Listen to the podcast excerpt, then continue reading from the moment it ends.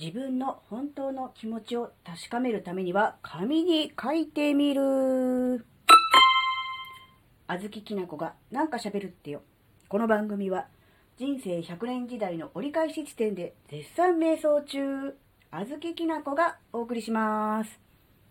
皆さんこんにちは。あずきなです。え、前回、そして前々回に続き来年の、えー、目標、抱負、のね、え、立て方みたいな話をちょこっとしたので、それの続きとして、え、どうしてもね、え、自分の本心、本音、え何がやりたいのかが、えわからないなっていう人もね、いると思うんです。ただ、新しい年だし、え2020年、21年といろんなことがあったので、2022年こそは、えいい年にしたいなと、ね、いいスタートを切りたいなと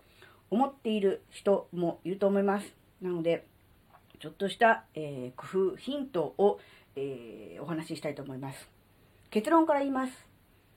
ね、ノートに書きましょう。紙に書きましょうですね。え、できればパソコンやスマートフォンのメモなどではなく、直接自分で字を書くということをやってもらいたいと思います。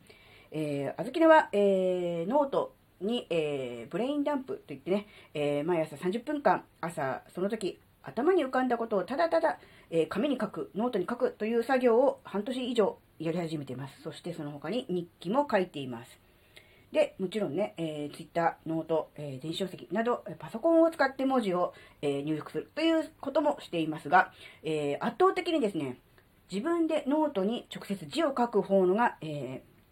頭の中が整理されるというのが、えー、実感としてあります。なので、えー、ノート、ノートじゃない、パソコンやスマホで入力するのではなく、ノートに直接書いてほしいと思ってます。えー、メモやチラシの裏などでもいいんですが、えー、後になって読み返すということを考えると、やっぱりノートがね、一番いいのではないかと思います。えー、ノート1冊100円とか、そこらで買えますので、えここはですね、ノートを1冊買っていただいて、えね、あの、本当にね、誰に見せるわけでもなくて、自分が読めればいいので、えー、なんだろうな、字が汚くても構いません。えー、ひらがなだらけでもいいです。ちなみに、あずきなはほとんどひらがなですね。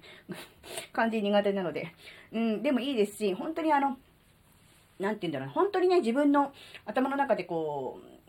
文字がパーッと出てくるというか、うん、降りてくるというか、思いがこう先走るとですね、本当にあの、自分で後で読んで、もう、これなんて書いてあるのかなっていうレベルで、本当に汚い字で、えー、ダラダラダラって書いちゃうんですけど、もうそんな感じでいいと思うんで、とにかくね、えー、文字を書くというね、えー、ことをしてもらいたいと思います。そうすると、えー、頭の中が整理されます。そして文字を書くという、まあ、自分のね、指で、え書くという作業と、その自分の目でその文字を見るっていう作業をすることによって、よりね、あの、なて言うんでしょうね。はっきりと自分の中で認識できるんです。か自分の頭の中のことを書いたにもかかわらず、それを文字で、えー、読んでみ、見て読むことによって、あ、私こんなこと考えてたんだとか、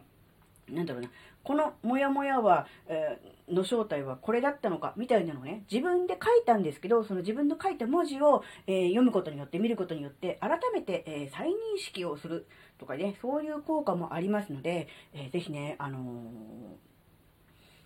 ノートに書いてもらうというのがいいと思います。で、その時の感情みたいなのが、えー、パソコンの、えー、文字、えー、入力した文字ではね、いまいち伝わらないんですよ。あの気持ちが乗って走り書きして、こう、なんでかわからない、こう、ミミズがのたくったような文字になってたりとかね。あるいは、な、なんだろうな、こう、なかなか頭の中が整理できなくて、うーんって考えてる時に、こう、ペンがずっとノートに、こう、なんていうの、触ってて、そこがこう、インクが滲むとか、こうね、あるじゃないですか、そういう走り書きとかって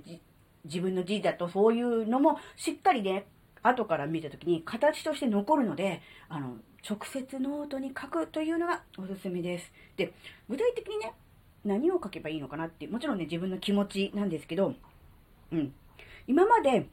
えー、自分が、えー、やってきたこと、好きだったこと、あるいは、うん、逆に嫌だったことと嫌いだったこととかもね、なんかこう、昔を子供の頃とかを思い出して書くのがいいんじゃないかなと思ってます。はい。今日はこんな話でした。それではまた次回お会いしましょう。バイバーイ。